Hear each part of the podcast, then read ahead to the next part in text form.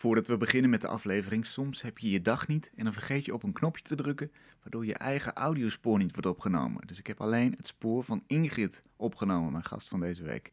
Geen zorg, ik heb al mijn vragen opnieuw ingesproken, precies op de manier zoals ik ze ook in het gesprek heb gesteld. Dus jullie hebben een authentieke weergave van het gesprek, maar dan in twee fases opgenomen. Oké, door naar de aflevering.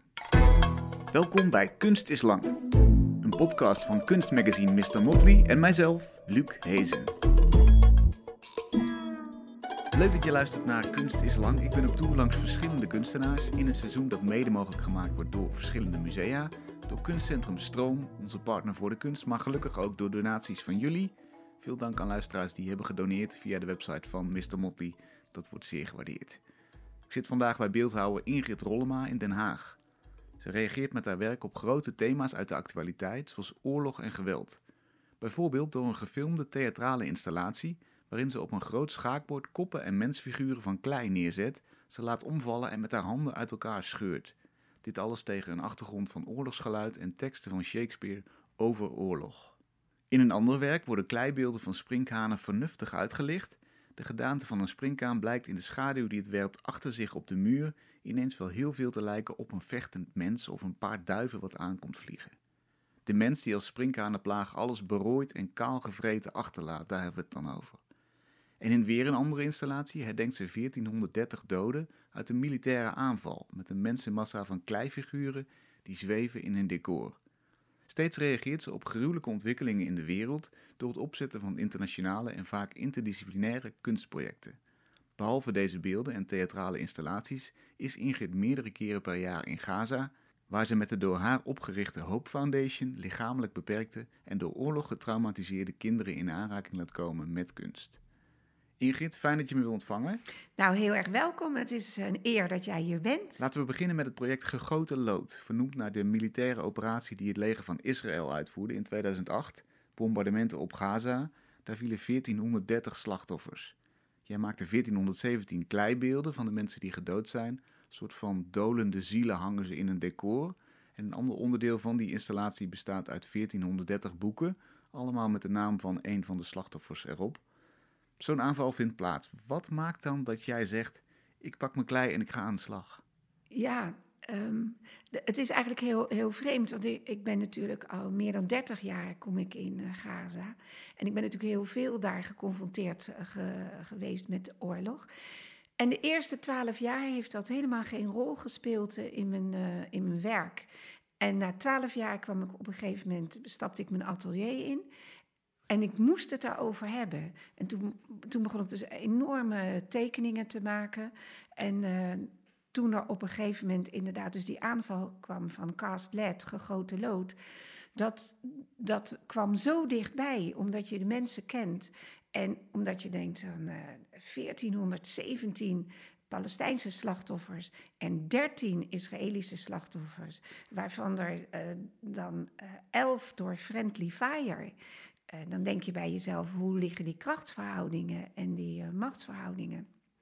En zeker als je dan uh, ingaat op het item geweld, als je dan daarop terugkomt, dan denk je, hoe kan het toch dat in deze geavanceerde tijd, dat we, want onze techniek is, is zo geavanceerd, er is zoveel kennis voorradig op alle universiteiten in de wereld. Hoe kan het dan dat de mensen toch nog naar geweld grijpen? Dat zal toch geen oplossing zijn? En, en toen kwam ik eigenlijk, als een, als een visioen kwam ik, ik dacht nou, ik ga eigenlijk met uh, materiaal uit het, uh, uit het beloofde land. Dus die klei uh, is van een, van een kleur en van een substantie zoals het materiaal daar is. Heb ik dus die 1417 geesten gemaakt. En later dacht ik, ja, het is toch veel meer. Je zou toch ieder mens zou je een gezicht moeten geven. Uh, dat, dat je ook het gevoel hebt dat die mensen niet voor niks gestorven zijn. Dus toen heb ik dus. Uh, maar toen vond ik ook. De dood is er overheen gegaan. En dan moet je ook niet meer denken in, in wij, zij of wat dan ook. Weet je. Dan maak ik ook in hun eigen taal. de Israëlische slachtoffers. maak ik ook een boek van. Dus die boeken. die hebben met 1430. hebben ze in de Beaux-Arts gelegen in Brussel. En die boeken die liggen dan uh, plat, zodat je in Latijnse letters en in Arabisch of het Hebreeuw de naam ziet van de, van de persoon. Dus ieder boek is heel persoonlijk. En die liggen dan uh, een centimeter boven de vloer, zweven die. Wat je noemt in, uh, in battle array. En, Wat is dat, battle array? Battle array, dat is in, uh, in, in, militaire, in, in militaire kolonnen eigenlijk. Hè? Dus het zijn allemaal uh, vierkanten van, van zoveel. En uh, we, ik maakte daar ook ehm, een, een, beetje rook, zodat je een beetje vervreemdende omgeving had. En uh, ik werd daarin uh, bijgestaan uh, door Guus Boudestein, door Felix Villanueva, door Marcel. Um, en we stonden daar ook, terwijl we ons konden bedienen van zes verschillende talen. Dus we konden in, behalve Frans, Duits, Engels, Nederlands, konden we ook in het Spaans en het Italiaans praten met de mensen die daar door die installatie liepen. En ik zou nooit vergeten dat er een vrouw kwam uit Congo. En die ging voor me staan en haar ogen liepen over van de tranen. En ze zei: U heeft 1430 mensen gemaakt, de oppervlakte van de Bozar. In Congo zijn er zo miljoenen slachtoffers te herdenken. Denkt u eens in, dat is de oppervlakte van heel Brussel. En weet je, dat, dat was. Uh, maar dat wij dus in al die dagen in, uh, in de installatie stonden en met mensen gingen praten. Dat was heel confronterend. Om, uh, mensen maakten soms ook rechtsomkeerd en zeiden: Ik ga wat anders doen. Dus ja, dat was heel. Maar ik, ik, ik denk een beetje van ik ben misschien ook wel een beetje naïef. Ik denk, als iedereen zoiets ziet, dan gaat iedereen toch beslissen dat het zo niet meer moet. Mhm. Zo werkt het natuurlijk niet. Dat, die tweede laag in mij, die weet dat wel. Maar ik denk wel dat, dat je als mens vraag je altijd af, wat doe ik hier op aarde? En hoe kan ik het nou zo aanleggen dat ik de wereld een beetje beter achterlaat dan dat ik hem vond? Ja, en dan denk ik dat, je dat ik kies dan voor dit soort... Uh, installaties. Ja. Maar of ik het goed heb, dat weet ik niet hoor. Vraag je je dat wel eens af? Ja. Ja, ik heb natuurlijk ook uh, rechten gestudeerd. Uh, internationaal recht, volkenrecht, uh, bij professor Kooijmans. En daar is mij toen een, een, hele hoge positie aangeboden in New York bij de rapporteur van de mensenrechten. Dat heb ik toen niet gedaan, omdat ik dacht, ik ben veel wendbaarder, veel directer, veel sneller ook met uh, de kunsten dan dat ik ben met het recht. Want recht, dat ging mij, ik had zoveel temperament, ja nog, dat ging me allemaal, te, allemaal veel, veel te langzaam. Ik denk dat het moet sneller. En die professor Kooijmans die zei ook tegen mij, rustig nou, rustig nou. Zeg niet te snel nee, doe het nou wel. En af en toe denk ik daar nog wel eens aan. En dan denk ik van, uh, je hebt altijd je twijfels. Hè? Dat je denkt, was het toch niet beter geweest om daar bij de rapporteur van de mensenrechten te zitten en dingen te doen. Maar dat zul je altijd houden, want als ik daar had gezeten, dan had ik gedacht, zie ik had de kunsten moeten doen. Dan had ik de Bozar kunnen volleggen met uh, mijn installatie. En die installatie, 23.000 mensen hebben die installatie gezien. Ja. Dus dat, dat was wel, uh, dat is een enorme score. En, uh, maar de krachtenvelden, uh, van de wapenindustrie, van de olieindustrie, de, uh, de, krachtenvelden, van het geld, zijn van dien aard dat wij dat niet makkelijk uh, doorbreken. Ik, ik moet ook wel eens denken, mijn vader zei vroeger tegen mij, Inky, je mag alles worden wat je wil. Je mag je overal toe verhouden. Je mag je met alles bezighouden. Maar in godsnaam hou je niet met vrede bezig. Dat kost je je hoofd. En dan, denk ik wel eens aan. Dan denk ik, ja, zo. En met welke achtergrond zei hij dat? Nou, dat zei hij omdat hij wel zag, mijn vader was metaalhandelaar.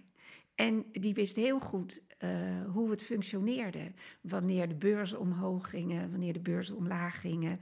Hoe handel en wandel, geld, metaal, grondstoffen, hoe die als het ware de politiek beïnvloeden. En uh, wie, wie de, uiteindelijk de macht had. En die dacht, als je dat wil doorbreken, dan ga je eraan. En, en hij had natuurlijk, ik was klein kind, hè, maar mijn vader is heel vroeg gestorven. Dus ik was klein kind toen hij dat tegen me zei. En ik vond het altijd zo bijzonder dat hij dat had gezegd. Maar nu, veel later, denk ik daaraan terug. En dan denk ik, ja, daar heb je toch wel heb je een punt gehad. Ja, want wat is jouw idee over wat kunst kan betekenen in de context van een oorlog? Nou, ik denk toch omdat kunst zich losmaakt van de gebaande paden en omdat kunst appelleert aan je voorstellingsvermogen, uh, gebeuren daarna, mijns inziens, twee dingen. Er gebeurt dat je bereid bent om de dingen anders te zien, dus je zoekt misschien naar andere wegen. En uh, je voorstellingsvermogen zet misschien ook aan tot empathie. En ik denk dat empathie voor de ander wel eens heel belangrijk kan zijn. Uh, als je bijvoorbeeld kijkt naar uh, een boek als De Waffenieder, hè, die, geschreven door uh, um, Bertha van Soetner, die uiteindelijk de geestelijke moeder is van het Vredespaleis hier. Bertha van Soetner die doet 150 jaar geleden, maakt ze een haarscherpe analyse van waar die oorlogsmachine eigenlijk door gevoed wordt. Dat gaat over wij-zij denken. Op het moment dat je uh, gaat praten over wij en zij, dan begin je heel langzaam te bouwen aan een vijandbeeld. En op een gegeven moment kom je dan in een positie dat je denkt: onze beschaving is in gevaar. We worden uh, als het ware aangevallen in ons hoofd. En dan gaan er allerlei mannen opstaan die zeggen: wij gaan dit verdedigen. En dan uh, gaat de boel marcheren. Ja, dus dat is een voorwaarde voor oorlog. Dat is een voorwaarde voor oorlog. Wij zij denken. Daarom denk ik ook. Uh, en dan kom, je toch, kom ik weer terug op je eerste vraag. Wat denk je dat de kunst vermag? Als jij dus uh, hier in Nederland uh, hoort van de rechtse partijen dat wij zij denken, dan slaan de vlammen me uit. Want ik denk echt dat je heel inclusief moet denken. En natuurlijk uh, snap ik niks van een heleboel andere culturen, weet je wel. Maar het zijn niet degenen die onze vijand zijn. En, en, en binnen jezelf ook niet. Je moet proberen, ik denk toch, je moet proberen te begrijpen. Mm -hmm. En ik, ik denk wel, en, en dat geldt natuurlijk ook er zijn natuurlijk ook heel veel onderzoeken gedaan dat je ziet als de, als de welvaartscurve stijgt, dat natuurlijk ook dat, dat de orthodoxie ook afneemt. Dus, dus in dat mechanisme van gelijk, eh, gelijke verdeling. Want het kan natuurlijk niet hè, dat wij eh, heel rijk zijn en dat een ander gedeelte van de wereld heel arm is. Daar moet een gelijkheid komen. En, ja, dus, dus, dus ik denk die, uh, die kunst uh, geeft heel veel mogelijkheden. En dan, dan denk ik ook bijvoorbeeld aan de dichtkunst. Hè.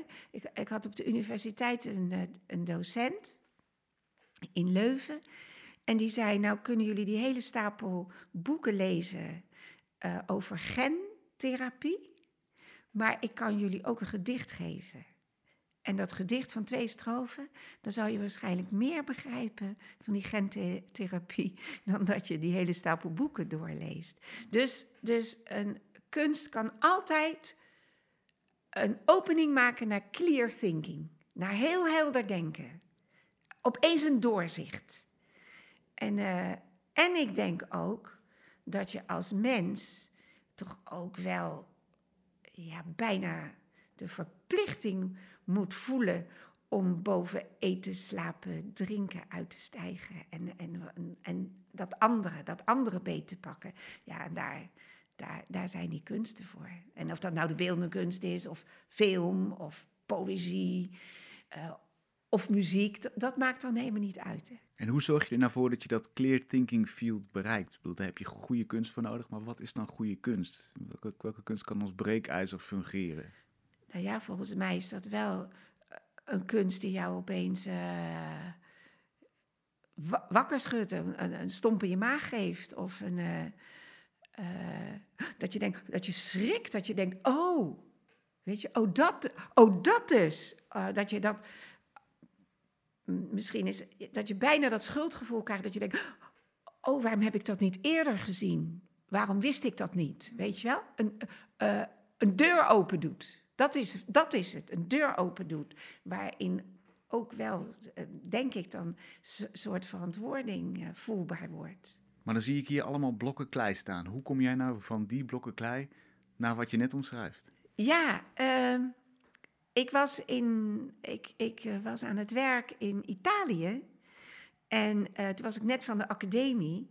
En toen, en toen zag ik wat die Italianen bijvoorbeeld deden met, uh, in de Carrara-groef met dat marmer. Toen dacht ik, jeetje, die Italianen, ze maken heel veel kitsch. Maar ze maken ook uh, kunst dat je denkt, ja, jullie zijn toch een partijtje onverslaanbaar in dat materiaal. Maar ik dacht, het komt natuurlijk omdat je op dat materiaal geboren bent. Dat zit in je vezels.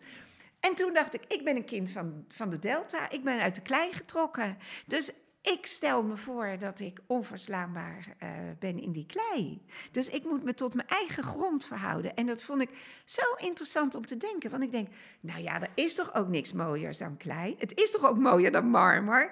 Want klei voedt ons. Hè? Zonder klei bestonden we niet. Het voedt ons. In de zin van landbouw, inderdaad, vruchtbare grond. Ja, ja, vruchtbare grond, landbouw, eten. We komen weer op eten, drinken, noem het maar op. Gezellige koetjes in de wei. Maar ook in de handen van een kunstenaar ben je geestelijk voedsel. Dus toen dacht ik, ja, dit, dit is het ultieme. En ik moet, ook, ik moet er ook bij zeggen, dat sloot aan op toen ik uh, uh, toelatingsexamen deed op de academie in Rotterdam. Toen, uh, dat was een toelatingsexamen van drie dagen. En toen kreeg ik een blok klei. En eigenlijk had ik, wat ik me nooit zo tot klei verhouden of zo, weet je wel. En toen begon ik met die klei te werken. En toen, mijn, wat later mijn docent zou worden, Bram Rood, die liep naar buiten. En die riep de andere docenten en die riep, kom kijken, kom kijken, we hebben er weer één.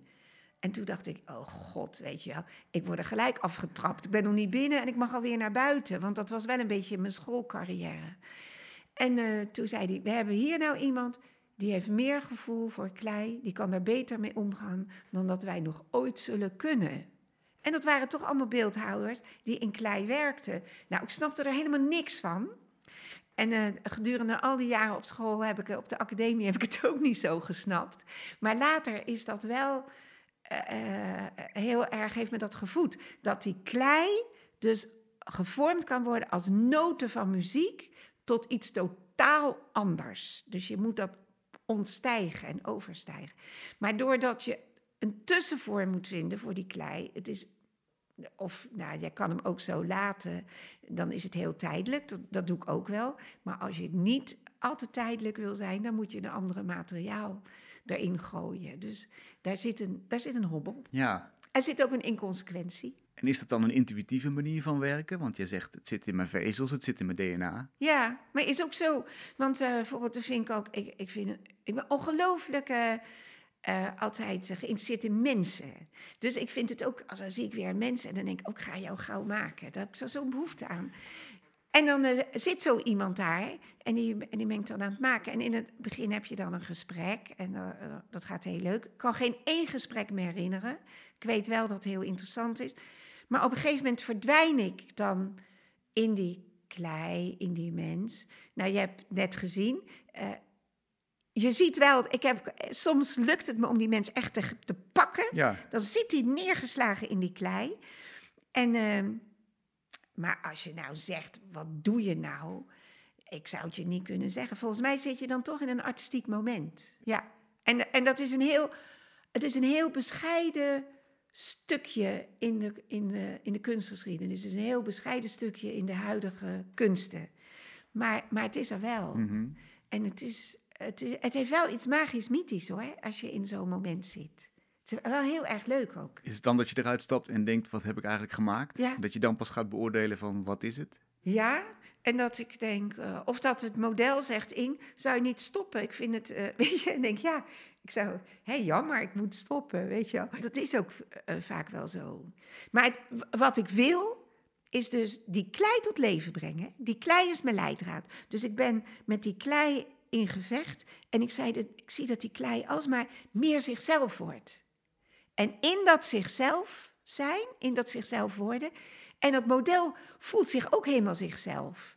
Want normaal, als je dus op een stoel zit, zit je bij de psychiater bijvoorbeeld, dat je een probleem hebt. Het gaat altijd, of bij de dokter, of er, het gaat altijd om een deel. Maar hier gaat het omdat ik jou leuk vind en omdat ik in jou geïnteresseerd ben. En ik pak iets. Dus het gaat helemaal om jou. En dan probeer ik jou tot, maar ik wil die klei ook tot leven brengen. En dat moet zich versmelten. En dat vind ik leuk. En dat moet dan weer een doorbraak bij een publiek opleveren. Ja, want dat kunstwerk. In de huidige ontwikkeling denk je niet aan je publiek. Maar uiteindelijk wil je wel in het, het publiek in en, en gezien worden. Ik hoef niet gezien te worden, maar dat kunstwerk wel. Ja, want we begonnen met de vraag: wat moet een goed kunstwerk hebben om je een mentale doorbraak te kunnen geven? Ja, opeens moet je toch zien dat er iets anders, dat, het, dat er iets anders aan de orde is. Hè? Ja, oh, je moet toch geconfronteerd worden met je wezen. Oh ja. Dat je meer bent. Dat je iets, dat jij, dat jij heel speciaal bent. Dat is het idee van boven eten, drinken, slapen, uitstijgen. Ja, vergeet niet, vergeet niet dat jij veel meer bent. Voorzichtig zijn. Wees voorzichtig. Dat is wel iets. Uh, en dat voorzichtig zijn, dat heeft bij mij heel erg te maken met de oorlog. Dat, dat je dus, dat er een moment is dat je denkt, oh, hier kom ik niet levend uit. En dat jij er wel levend uitkomt, maar de familie naast jou niet levend eruit. Dat heb jij ervaren? Ja. En in dat moment dat zo'n kanon afgaat, dan ben je zo bang, hè? Dan laat het vlees los van je botten, dat kan ik je echt, uh, echt vertellen. En in, dat, in die, dat, dat kleine moment zie ik mijn vader mij boven mijn hoofd houden. Als, een zwarte man met gouden tanden dat kleine babytje optillen en zeggen: Inkie, Inkie, als je eens wist hoeveel ik van je hield. En toen dacht ik: dat heeft hij gedaan. Dat heeft hij gedaan. En dat zit in mijn, in mijn herinnering, alleen onder ongelooflijke druk van, van, van de angst komt dat boven. Maar dat zit dus op mijn harde schijfje ergens. En toen ik dus als het ware bijkwam uit die ervaring, toen dacht ik, toen was ik een ander mens. Toen dacht ik, jeetje, ik mag wel eens wat voorzichtiger worden. Ik mag ook wel eens wat aardiger worden naar mijn omgeving. Was een enorme les. En, en, en als je vraagt van waarom kom je dus nog steeds in die gebieden. Ik leer daar zoveel meer over mezelf en over wat een mens is en wat een mens kan. Dan, dan dat ik hier uh, in, die, in die beschermde omgeving eigenlijk heb, heb gezien ik heb niet het gevoel dat ik daar iets breng, maar ik, ik heb eigenlijk het gevoel dat ik iets veel meer haal. Ja, niet, niet dat, dat, dat dat mijn opzet is, maar als je de rekening moet opmaken, dat, want dat moet je natuurlijk af en toe maak je de rekening op, dan denk je, het ligt heel anders, weet je wel. Daar, daar ligt wijsheid, daar is veel wijsheid te vinden.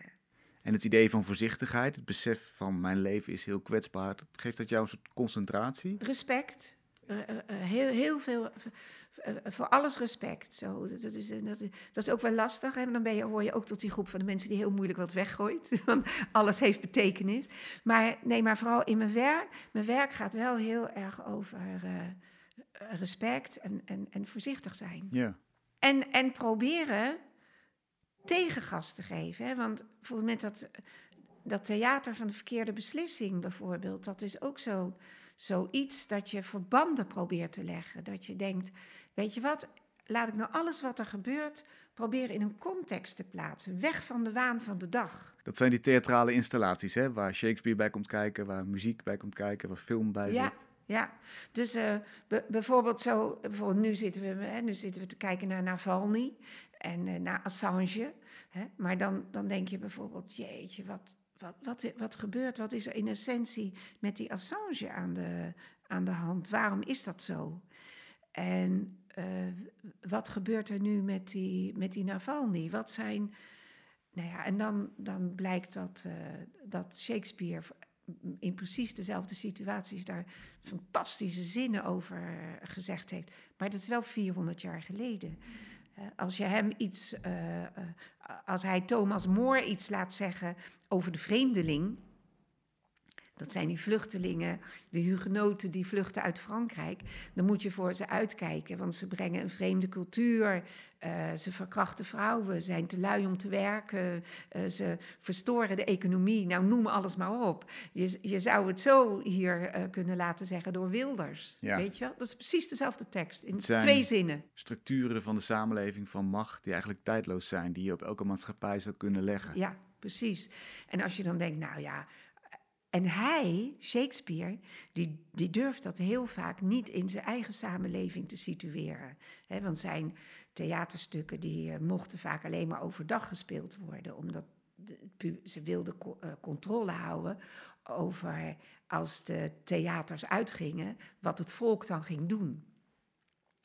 Dus Shakespeare die had er ook vaak voor gekozen om zijn, om zijn theaterstukken te situeren bij de oude Grieken of de oude Romeinen. Hè, om het als het ware minder, gevaarlijk, te laten zijn. Mm. Maar ja, iedereen die wist wel van die gelaagdheid. Dus dan kwam je toch wel terug op de huidige tijd. Maar dat gebeurt dus nog steeds. Dus het zijn van een tegenstem is ook wat deze kunst kan doen in relatie tot een oorlog. Ja, ja, zeker. Dat, dat hoop ik wel. En, en, en uh, wat natuurlijk. Uh, wat ik er ook heel goed aan vind, of prettig aan vind, is dat je werkt met een literator, een, een Ruud Heesche, die, die zegt, joh, maar die situatie, joh, dat zit daar toen en toen. Weet je wel, dus je, je, je wordt in een context geplaatst. En de filmers zoals Erik de Vries of Marcel Loermans... Uh, die, uh, die kijken weer vanuit hun perspectief, helemaal vanuit dat filmische beeld van, van, van, water, van schaduwen. Weet je wel, zo, zo probeer je bij elkaar te, te komen eigenlijk. En, uh, met, elkaar naar, met elkaar iets te zeggen wat, wat boven jezelf uitgaat natuurlijk. Ja, even vermelden misschien dat ze hiernaast met de weg bezig zijn, dus je hoort af en toe gebonk. Wat ik een heel mooi beeld vind in jouw werk is die springhaan.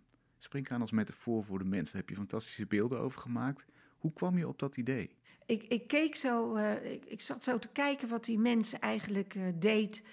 Um, ja, met, met, met het milieu ja, op dit moment. En toen uh, kwam er anderhalf jaar geleden, kwam er opeens, alsmaar op het zag je in de kranten komen enorme sprinkhanenplagen in Madagaskar en in Oost-Afrika. En toen dacht ik, jeetje Mina, maar dat lijkt wel heel erg op wat wij aan het doen zijn. En toen begon ik eens een beetje de mentaliteit en het karakter van de sprinkhaan te analyseren. En toen begon ik ook uh, uh, naar een winkel te gaan waar ik dus allemaal sprinkhanen kocht en diep voor. En die begon ik net als een soort Leonardo da Vinci uit elkaar te plukken en onder een vergrootglas te kijken. En nou, en toen dacht ik, jeetje mina, dus dan is er zo'n insect wat, wat uh, opeens een waanzinnige wereld vertegenwoordigt. En toen dacht ik, jeetje, dat is wel, dat, dat is echt een, een, metafoor voor de menselijke conditie. En uh, toen begon ik natuurlijk die sprinkhanen te maken. En toen dacht ik, nou ja, kijk, zo'n kopje van zo'n sprinkhaan die ik heb, dat is nog geen centimeter, weet je wel. Maar dan begon ik dat onder die microscoop te leggen. En toen dacht ik, nou, ik ga portretten maken van sprinkhanen, weet je wel. Dus dan zie je zo'n waanzinnig. Dat is, dat, is een, een, dat is een oorlogsmachine, zo'n sprinkhaan. Die wil alleen maar eten, alleen maar alles tot zich nemen wat maar mogelijk is. En met z'n allen, weet je wel, rukzichtloos. Met venijnige haakjes als pootjes, lange tanden. Ja, lange tanden, maar dan, dan lage tanden achter elkaar, onder elkaar. Weet je wel, dat is zo. Je, je ziet wel eens van die enge films dat ze uh, tanks maken als monsters of zo, weet je wel. Maar dat is gewoon een vergrote springhaan. Dat is echt bizar. En dan hebben ze nog sprieten en dan hebben ze nog zes poten. En met die poten, met die zes poten kunnen ze ook nog dingen. Nou, ze zijn echt verschrikkelijk. En, uh, nou, en toen dacht ik, nou, ik ben portretist. Ik ga portretten maken van springhanen. Nou, ik werd er gewoon zelf bang van, maar ik vond het wel heel erg leuk. Maar toen toen kwam ik, toen ik hoe langer hoe meer ging op die plagen en wat die sprinkhanen doen, toen dacht ik, jeetje, maar ze verduisteren dus ook de omgeving, hè? Ze verduisteren alles. In een zwerm. Een zwerm, die, die, nou ja, denk je, hoe is het mogelijk? Het licht gaat uit. En toen kwam ik heel langzamerhand bij schaduwen. En toen begon ik dus die grote springhanen te maken. En een lichtje, nog een lichtje erbij. Suzanne Groothuis, uh, die een theatermaker is, waar ik ook mee werk in Gaza. Die kwam met haar lichtjes. We gingen schaduw maken in schaduwen. En toen zeiden ze, joh, maar die schaduwen zijn soms ongelooflijk charmant. Soms heel erg beangstigend. Worden heel groot gaan om je heen. Maar soms worden ze ook heel erg uh, uh, lief. En dan heb je een ontzettend gemene springhaan. En die maakt opeens met, met zes lampjes, krijg je dan een tafereel van allerlei vredesduiven die komen aanvliegen. Ik zeg, mensenkinderen, we hebben met deepfake te maken, weet je. Want dat was natuurlijk in de tijd van Trump. Dat je denkt, ja, maar wacht even. Je zet een beeld neer, maar de schaduw van dat beeld vertelt iets anders. Dus ik begon eigenlijk langzaam theater te maken. En ik begon me in die deepfake te uh, verzetten. En toen kwam Michael de Roo om de hoek kijken. En die zei, ja, je bent heel goed in beelden maken. En dan inderdaad die schaduwen te maken. Maar je maakt nog geen theater. Dat is wel een andere discipline. Dus zo langzamerhand vind ik het ook heel erg mooi dat er theatermaker... dat hij als theatermaker daarbij komt. Geluidsmaker daarbij komt.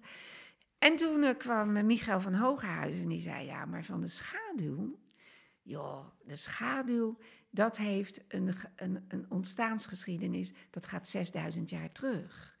De schaduw, als je dat bekijkt, wat de Egyptenaren daarmee deden, wat het belang daar was binnen de hieroglyphen, als je terugkijkt naar nog daarvoor, wat er, hoe er met de schaduw gespeeld is, in, daar, daar moet onderzoek naar gedaan worden. Dus die is daarmee bezig. Dus zo heel langzaam wordt die schaduw opgetild naar een beeld uh, ja, wat, wat iets heel anders uh, wordt. Maar ik dacht, ja, hier bijt ik me even in vast. In die, in die schaduw, in die deepfake. En dan komt zelfs uh, de kwantumtijd tevoorschijn. Om, als je met die deepfake te maken hebt en met schaduw, dan kom je ook bij tijd. En we hebben altijd de tijd lineair beleefd. Maar nu hoef je de tijd niet meer lineair te beleven. We leven in een soort kwantumtijd. dus als je bijvoorbeeld eh, zo Robert Dijkgraaf daarbij haalt, wat die kan vertellen eigenlijk. We hadden vroeger altijd wel, laten we zeggen, als, als moderne hippies hadden wij het idee van de roos is de knop, is de bloem, weet je wel. Maar nu kan je dat natuurlijk via de kwantumtheorie, kan je dat inderdaad uh, die niet-lineaire tijd gaan bekijken. Ja, dat is dus het idee dat iets tegelijkertijd in het verleden en het heden en de toekomst kan plaatsvinden. Hè? Dat dat mogelijk Juist. is. Dus eigenlijk als heel klassieke beeldhouwer kom ik nou langzamerhand via de menselijke conditie tot de vraagstelling: hoe kun je eigenlijk de betekenis van dat hele klassieke beeld, wat er al 10.000 jaar zich ontwikkelt, zou je daar nog een laag aan toe kunnen voegen via de werking van de schaduw en via, de beleving van de tijd? En misschien uiteindelijk is er, nou gaan we ons bedienen van andere methoden, we gaan ons bedienen van andere technieken, maar misschien is ons denken maar minimaal opgerekt. Maar, maar kunnen we wel net iets meer benoemen? Ik, ik denk dat dat wel zou kunnen. Dus ik, ik vind het zo interessant. Ja, ik ben uh, eigenlijk heel bevoorrecht dat ik dat mag uitzoeken. En eigenlijk zoals Shakespeare naar universele waarheden van de maatschappij zocht, zoek jij nu met die beelden en met die schaduwen naar universele regels, wetten van beeldhouwkunst. Ja, ja. En daarom ben ik eigenlijk ook zo blij dat ik nou tegenover jou zit. Omdat mensen zoals jij jullie gaan bevragen en jullie dwingen mij om, om dat dan te duiden. En om dat op een manier te duiden met een, met een kop en een staart. Dus daarom, vind ik, daarom vind ik jou ook weer eigenlijk zo belangrijk. Ja, dat, is, uh, uh, dat, dat dwingt mij ook weer uh, tot iets natuurlijk. Ja. Zo. En, maar ik vind het ook leuk om, terwijl ik wild ben van, van karakter, weet ik heus wel, en, en heel impulsief, hè, want uh, ik denk iets en ik begin onmiddellijk te maken. Hè. Eh, eh, heel veel mensen die denken heel lang en dit dat ze. Ik denk iets en denk, oh, allemaal uit de weg. Ik ga het meteen doen. Ik ga het meteen doen. Daar zit niks tussen. Maar als ik het gedaan heb, dan ga ik wel terugdenken. En eh, dan, dan heel vaak, natuurlijk, heb je iets over het hoofd gezien, of iets niet goed, of iets moet je bijstellen. Maar dan heb ik het wel al gedaan. Ja. En dat vind ik toch te prevaleren bo- boven heel lang eh, denken en, en dan uiteindelijk gaan doen. Want dan is vaak ook voor mij dan de spanning eraf. Maar ik doe het en dan, eh, en dan, en dan zie ik het wel. En, ehm, en, nou, ja, en, en zo kom ik stapje voor stapje weg. Maar er zit dus heel, heel weinig strategie achter van mij. Maar wel heel veel mensen waar je met heel veel eh, liefde en plezier mee samenwerkt. En als je te lang nadenkt, dan gaat de spanning van dat eerste moment verloren. Ja, dan, eh, dan mi- mis je het moment. Hè? Dus eh, ik, ik denk, jeetje, die springhaan. Nou, ik ga onmiddellijk een springhaan maken. En dan denk ik, nou, als ik dan ermee een ding... Oh, oh, ik weet er niet genoeg van. Oh, ik moet gauw een eh, springhaan eh, bemachtigen. Weet je wel? En dan zit ik maar op die fiets hier. Hup, op die fiets naar een winkel die me een springhaan geeft. Hup, weer terug. Zo. En dan, maar aldoende eh, eh, kom je wel. Maar je hebt wel dat eerste moment van een stuk klei op een stuk metaal... wat jij vindt dat een springhaan is. Dus je maakt een springhaan waar je geen zak van weet. Maar wel, je hebt wel, wel je intentie. Namelijk die idioot die alles kaalvreet en die je moet stoppen. En dat je ook moet zien dat jij zo bent. Want op het moment dat er niks meer is, hou jij ook op. Dus je hebt wel vast, je uitgangspunt is wel vast. Ja. Nou, dat, dat maken, dat maken, dat komt wel. Het begin van de reis is uitgestippeld, zeg maar. Het startpunt is gegeven. Ja, je kaartje is gekocht. Je ticket is, je ticket is besteld. En voor je het weet heb je een stel bevroren springkaan in je fietstas. Ja, ja, ja. ja. Je hebt een fantastisch beeld hier in Den Haag staan. Het is al iets ouder, 1994. De weer of geen weerwolf. Ja, Grappig, heel goed beeld van een wolf in schaapskleren die een beetje omhoog lijkt te fluiten. En als de temperatuur beneden de 10 graden komt, dan zie je dat er een soort stoom uit zijn bek komt. ja. Dit beeld lijkt helemaal niet in relatie te staan met zware thema's waar we het over hadden. Geweld, oorlog. Is dit een heel andere periode? Ja, ja, dat is er eh, uit de periode dat ik eh, nog niet eh, met dat oorlog en geweld bezig was. En dat was ook in een tijd dat ik heel veel opdrachten kreeg voor beelden in de openbare ruimte. Wat, wat ik ook heel erg leuk vond. En ehm, ik was over het algemeen goed in pro probleemsituaties. Dus eh, bijvoorbeeld in een wijk eh, waar, waar al meerdere kunstenaars gestruikeld waren omdat ze bekogeld waren, omdat die wijk helemaal geen kunst wilde, bijvoorbeeld, weet je wel. En ehm, en dat, dat vond ik altijd wel leuk en dat ging mij dan altijd wel lukken. Ik begon daar maar te zitten met een eh, kratje Heineken. En dan eens te kijken wat er gebeurde en dan de mensen uit te nodigen. En eh, als ik dan eh, inderdaad een soort vriendschap had gemaakt met mensen in zo'n wijk... en dan begon ik langzamerhand iets te maken. En dan, dan, dan werd het ook echt een totem. Dan werd zo'n beeld ook beschermd. In de Weer of Geen Weerwolf had een beetje andere geschiedenis. Daar was een, eh, daar was een opdracht uitgeschreven. daar was ook aan alle kanten geld weggelekt. En eh, dus daar lag nog wel een opdracht, maar eigenlijk was er niet meer eh, genoeg budget. Maar daar was weer wel een prijs gegeven aan dat complex voor de beste renovatie uit de stad of zo. En ehm, de bewoners die wilden heel graag iets eh, met water. En ik had dat zo eens gekeken en dat was een afgesloten binnenruimte. En ik denk, oh my god, als ik hier met water aan de gang ga, A, is dat heel duur. En eh, dat, dat lukt dat budget niet. Maar B, water gaat, eh, geeft geluid en dat gaat rondzingen. En de, nou heb ik te maken met de bewoners die het willen, maar dan kom je met de bewoners die het niet willen en dan wordt het project stilgelegd. Dus ik dacht, nou, ik denk, weet je wat, ik moet, moet dat intelligenter aanpakken. Dus ik zei, heb ik dit ook gecommuniceerd? Ik zeg, maar wat vinden jullie ervan als we, eh, dat we er geen fontein van maken, maar de anti-fontein? Dus in de zomer gebeurt er niks, dan staat dat ding daar. Maar tegen de tijd dat het winter wordt, als de fonteinen uitgaat, gaat er weer of geen weerwolf in schaapskleding gaat aan. En die gaat staan stomen. Want er zit een, een apparaat in, dat is aangesloten op de waterleiding, dus daar gaat waterdamp komen. En als je dus een beetje strenge winter hebt, dan gaat die, die neus van die wolf in schaapskleding, die gaat langzamerhand bevriezen en zo, weet je wel. Dus eh, dat vond iedereen eigenlijk een leuk idee. En, en, en dus ik werkte met water. Ik bleef eigenlijk binnen de, eh, de, de vraag, de vraagstelling van de opdracht. Alleen het was zo getransformeerd dat het financieel haalbaar was. En dat niemand ging klagen. En dat we ook een antifontein hadden. En daar had ik ook wel een hoop over te zeggen. Want als je een fontein maakt in Italië of Spanje, dan zitten er oude vrouwtjes en mannetjes over het algemeen rond die fontein en die houden dat wel schoon. Maar dat zie je in Nederland echt niet gebeuren. Dus die fonteinen, die hebben meestal een beetje armzalig uh, toekomstbeeld eigenlijk.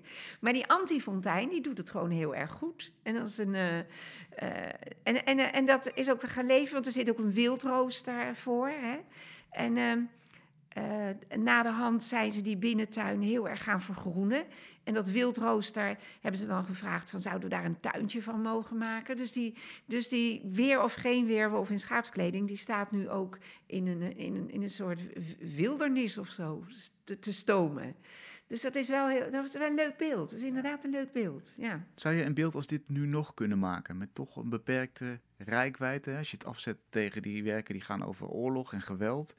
Zou, je dat nog steeds, zou dat nog steeds uit je handen kunnen komen? Ja, want ik zou natuurlijk uh, net zo lang uh, een koppeltje duikelen en proberen om die twee te, te combineren. Hè? Als, je nou, als, je, als, als ze nu zouden komen met, hetzelfde, met dezelfde opdracht, ja.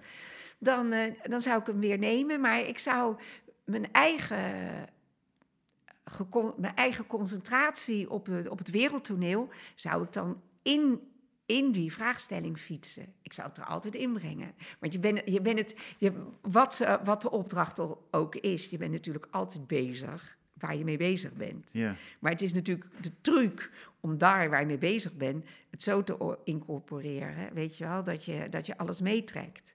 Maar dat zou ik wel doen, ja. Dat is ook wel leuk. Maar, maar opdrachten zijn ook leuk. Want ik zou je vertellen, als je dus een opdracht krijgt, dan kom je met je uh, voorstel en dat zet je op tafel. En ik heb dat heel vaak gehad, dan staat je, staat je opdracht daar. En dan begint je, beginnen mensen commentaar te geven hè, op, je, op je opdracht. En dan kan je twee uh, visies kan je pareren. Dan komt het gelijk naar jou toe. Maar de derde moet je zeggen: Jeetje, meneer, mevrouw, daar heeft u helemaal gelijk in. Dat heb, ik, dat heb ik helemaal over het hoofd gezien. Wat een goede tip. Ik kom graag nog een keer terug en dan, uh, dan, dan neem ik uw, uh, uw idee mee. Als ik ook een, uh, als ik een opdracht heb voor de openbare ruimte of ergens een opdracht heb in een gebouw voor, een, voor wat dan ook. Ik zal altijd een schaalmodel maken in was of in een flexibel materiaal. Dat ik bij wijze van spreken op de tafel met mijn opdrachtgever erbij kan veranderen. Of als het heel groot is, dat ik van papier iets maak. Dat ik, uh, ik heb ooit eens een keer in een gebouw een slootkant recht opgezet van 11 meter van keramiek. Ja, het is een fantastisch beeld. Daar is het, is het gebouw eigenlijk omheen gebouwd. Maar ik heb toen papier, ik heb het in papier gemaakt en toen met grote stokken rechtop gezet. En ze weet dat je zoveel licht wegneemt. Dat moet je realiseren. Hmm. Anders hebben we een probleem later. Nou, dat, dat is toch leuk. Dat is ontzettend leuk om dat soort dingen om te doen. We hebben het helemaal niet gehad over de Hope Foundation. Er is nog veel meer om over te praten. Wat dat betreft, waar kunnen mensen op de hoogte blijven? De Hope Foundation, dan kun je uh, uh, intoetsen www foundation.nl. En dan uh, kom je alles te weten van uh, kunst in oorlogsgebieden. Zo is het. En ik denk dat een groot deel van wat je zojuist gezegd hebt ook daarop van toepassing is. Absoluut. Het heeft allemaal met elkaar te maken, maar uh, je kan niet alles in één keer. Zo is het. Dankjewel Ingrid. Nou, jij bedankt. En we sluiten af met een project dat op Voor de Kunst staat. Amber en Girma zijn aan het crowdfunden voor een tijdschrift, Value Magazine. Dat moet gaan over een nieuw soort economie. Welkom allebei. Hoe kwamen jullie op het idee voor dit uh, tijdschrift of dit boek? Um, nou, uh, ik uh, werk um, met en bij Nieuwe Helden. Um, en wij zetten op allerlei manieren eigenlijk verhalen en verbeelding in om urgente thema's bespreekbaar te maken. En ik werkte mee aan een theatrale talk over de toekomst van werk. En um, uh, daar ging een onderzoek aan vooraf ehm, eh, in de HR-wereld bij grote bedrijven die heel erg bezig zijn ehm, eh, om hun medewerkers zo gelukkig mogelijk te maken. Um, en in die talk volg je dat verhaal van, van zo'n HR-medewerker die daarmee bezig is. op allerlei manieren technologie en, en alles inzet wat ze maar kan bedenken, maar uiteindelijk moet concluderen dat ze eigenlijk niet echt uh, de mens centraal aan het zetten uh, was, wat haar doel was, maar um, winst centraal aan het zetten was. Um, en dat als ze, als ze echt iets wil doen aan de burn-outs en de verloopcijfers en dat soort dingen, dat ze um, dat, dat eigenlijk veranderd moet worden. Dus dat, dat niet meer winst centraal staat, maar andere waarden. Um, en ja, we wilden natuurlijk niet, niet de mensen de zaal uitsturen met die boodschap van alles moet anders. Uh, succes ermee. Dus we dachten, laten we gaan uitzoeken hoe dat dan kan en wie er al mee begonnen zijn en um, hoe zo een, een systeem, een economie eruit zou kunnen zien uh, die andere waarden centraal stelt. Um, dus inderdaad, het moet een, bedrijf zijn wat functioneert binnen een nieuwe economie, die, die waardes op een andere manier bekijkt dan alleen financieel. Dat is eigenlijk het uitgangspunt. En, en hoe ziet dat er in, in boekvorm uit? Of hoe moet dat een, tot een boek komen, Gilma? We zijn dus met drie editors. Um, Amber, um, uh, ook projectleider, en ik editor en Melody uh, editor. En we gaan alle drie onze ja, eigen route richting die, een nieuwe economie uitstippelen en beschrijven. En dat doen we dus vanuit het vertrekpunt ja, hoe we nu ernaar kijken. Dus iedereen heeft een andere blik erop. Um, en vervolgens ja, grijpen we allemaal onderwerpen aan die, die ons aanspreken. En kijken we van, nou, uh, die te maken hebben met de economie en met de waarden die uh, verbonden zijn aan die economie. En gaan we eigenlijk, nou ja, als ik voor mezelf spreek, voor mijn gedeelte, zet ik stapjes terug in de tijd in eerste instantie. Om te kijken van, als we bijvoorbeeld hebben over, over de economie zelf, dus de geschiedenis daarvan. Om eens te gaan kijken van, uh, ja, hoe komt het eigenlijk dat we nu het systeem hebben zoals we het hebben.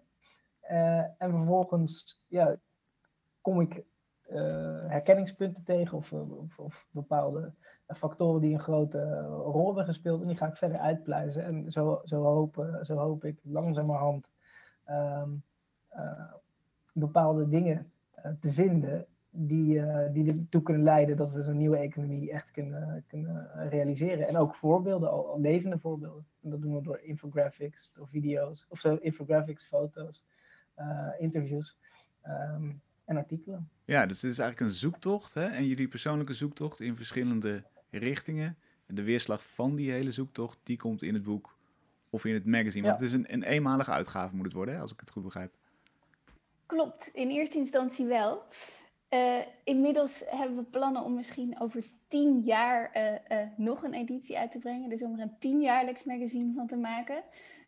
omdat we er nu ook, we zitten midden in dat onderzoek, maar we komen erachter dat eigenlijk een van de, van de dingen die er nodig is voor die transitie, is echt dat langetermijn denken. Um, dus proberen we zelf ook gelijk die oefening te maken. Um, ja, en, maar voor nu gaan we er eerst eentje maken. Ja, precies. Het wordt een, een, een, een, een lijvig boekwerk met het verslag van ja, hoe zou het überhaupt kunnen, zo'n nieuwe economie? Wat zijn de verschillende mhm. achtergronden die jullie meenemen? Vanuit welke perspectieven gaan jullie dit probleem bekijken? Uh, ik heb uh, zelf cultuursociologie uh, gestudeerd en zit in de kunstsector. Um, en Melody um, is een um, businessjournalist eigenlijk al jaren ervaring daarin. Brengt ook een internationaal perspectief met zich mee, want die woont en werkt nu vanuit Spanje, maar heeft op allerlei plekken gewoond. En zij kwam erachter um, de laatste tijd dat ze dacht van, ja, ik schrijf voor, ook voor grote bedrijven, en, uh, maar het gaat eigenlijk altijd over hetzelfde. En het, en het sluit eigenlijk niet aan bij mijn eigen persoonlijke waarden. dus zij is, is zich aan het omscholen uh, tot Sustainability Advisor. Dus um, ja, zo hebben we allemaal een eigen perspectief en, en persoonlijke zoektocht ook. En Girma jij kan het zelf het best vertellen. Ja, ja. En, ehm, eh, ik heb zelf international business gestudeerd. En ehm, eh, ja, werk in, duur, in duurzaamheid. dus ja, ik heb van mezelf dus al toch wel een focus op duurzaam ondernemen, duurzaamheid. En ehm, ja, dat is een beetje de blik waar ik, waar, waarvan ik kijk. Maar ik heb, zelf, ik heb ook een achtergrond in, in, in de bouw gehad. Ja, best wel diverse achtergrond, waardoor, ik, waardoor mijn blik ook iets wat verruimd is. En toch andere dingen hopelijk opvallen dan alleen ja, als je je hele leven al zou kunnen zitten in de duurzaamheid. Maar dat is vaak niet mogelijk, omdat het nog best wel jong is natuurlijk. Ja, hey, en jullie hebben vast al een idee hoe die nieuwe economie eruit zou kunnen zien. Hebben jullie al een soort van richting, gevoel? Beschrijf eens, wat, wat, welke kant zou het op kunnen gaan? Ja, we hebben dus uh, wel gemeenschappelijke waarden. Uh, we hebben in eerste instantie hebben we eigenlijk een, een beetje uh, ja, gebrainstormd met, met het groepje en gekeken van welke waarden hebben we persoonlijk. En er kwamen een paar waarden bovendrijven. En ik denk dat dat wel een goede richting aan zou kunnen geven als we dat nu al zouden kunnen. Want het is natuurlijk best wel pril, de zoektocht. Maar zeker rechtvaardigheid kwam naar boven drijven. Um, dat was één. En inclusief, een inclusieve economie. Um, dat waren, ja, die twee, die, die, staan mij gelijk bij. Amber, wat... Ja, ik denk ook dat we misschien toegaan naar een toekomst waarin er niet meer één heel groot dominant systeem is, maar dat er allerlei systemen naast elkaar gaan ontstaan. Um, uh, en ik, ja, ik ben er super nieuwsgierig en benieuwd naar. Maar ik denk um, uh, wat er. Uh, in, in, er zijn heel veel voorstellen ook voor die nieuwe economieën. En wat ze allemaal gemeen hebben, is toch wel dat het uitgaat van verbinding, van ja, ook een, een holistische kijk. dat je niet één schakeltje of één dingetje kan veranderen, maar dat je echt naar, naar al die schakels moet kunnen kijken, omdat het allemaal invloed heeft. Um, ja. Ja, misschien een toevoeging daarop is uh, dat in ieder geval uh, wat ik nu zie in, mijn zoektocht is dat, die, uh, dat er een herinterpretatie van, van het mens zijn nodig is. Um, en dat nou ja, in onze, de oude economie vooral de, rationele aspecten naar boven kan drijven. En dat voor die nieuwe economie dus nou ja, een, een, ook het irrationele, meer het gevoel, Um, en wat eigenlijk meer neerkomt op een, een soort tweede uh, renaissance, waar dus inderdaad um, nou ja, dat stuk gevoel en uh, um, respect voor de natuur, voor de omgeving, voor elkaar, uh, heel erg zit geborgd in hoe we die economie gaan vormgeven. Ik ben ontzettend benieuwd tot wat voor gesprekken, wat voor infographics, wat voor foto's het gaat leiden. Ik wens jullie heel veel succes met jullie project. Value Magazine, hè? als we voor de kunst kijken, dan komen we op die manier bij jullie pagina. Yes. Dankjewel. Dankjewel. tot zover Kunst is Lang van deze week. We zijn de volgende week weer. Graag tot dan.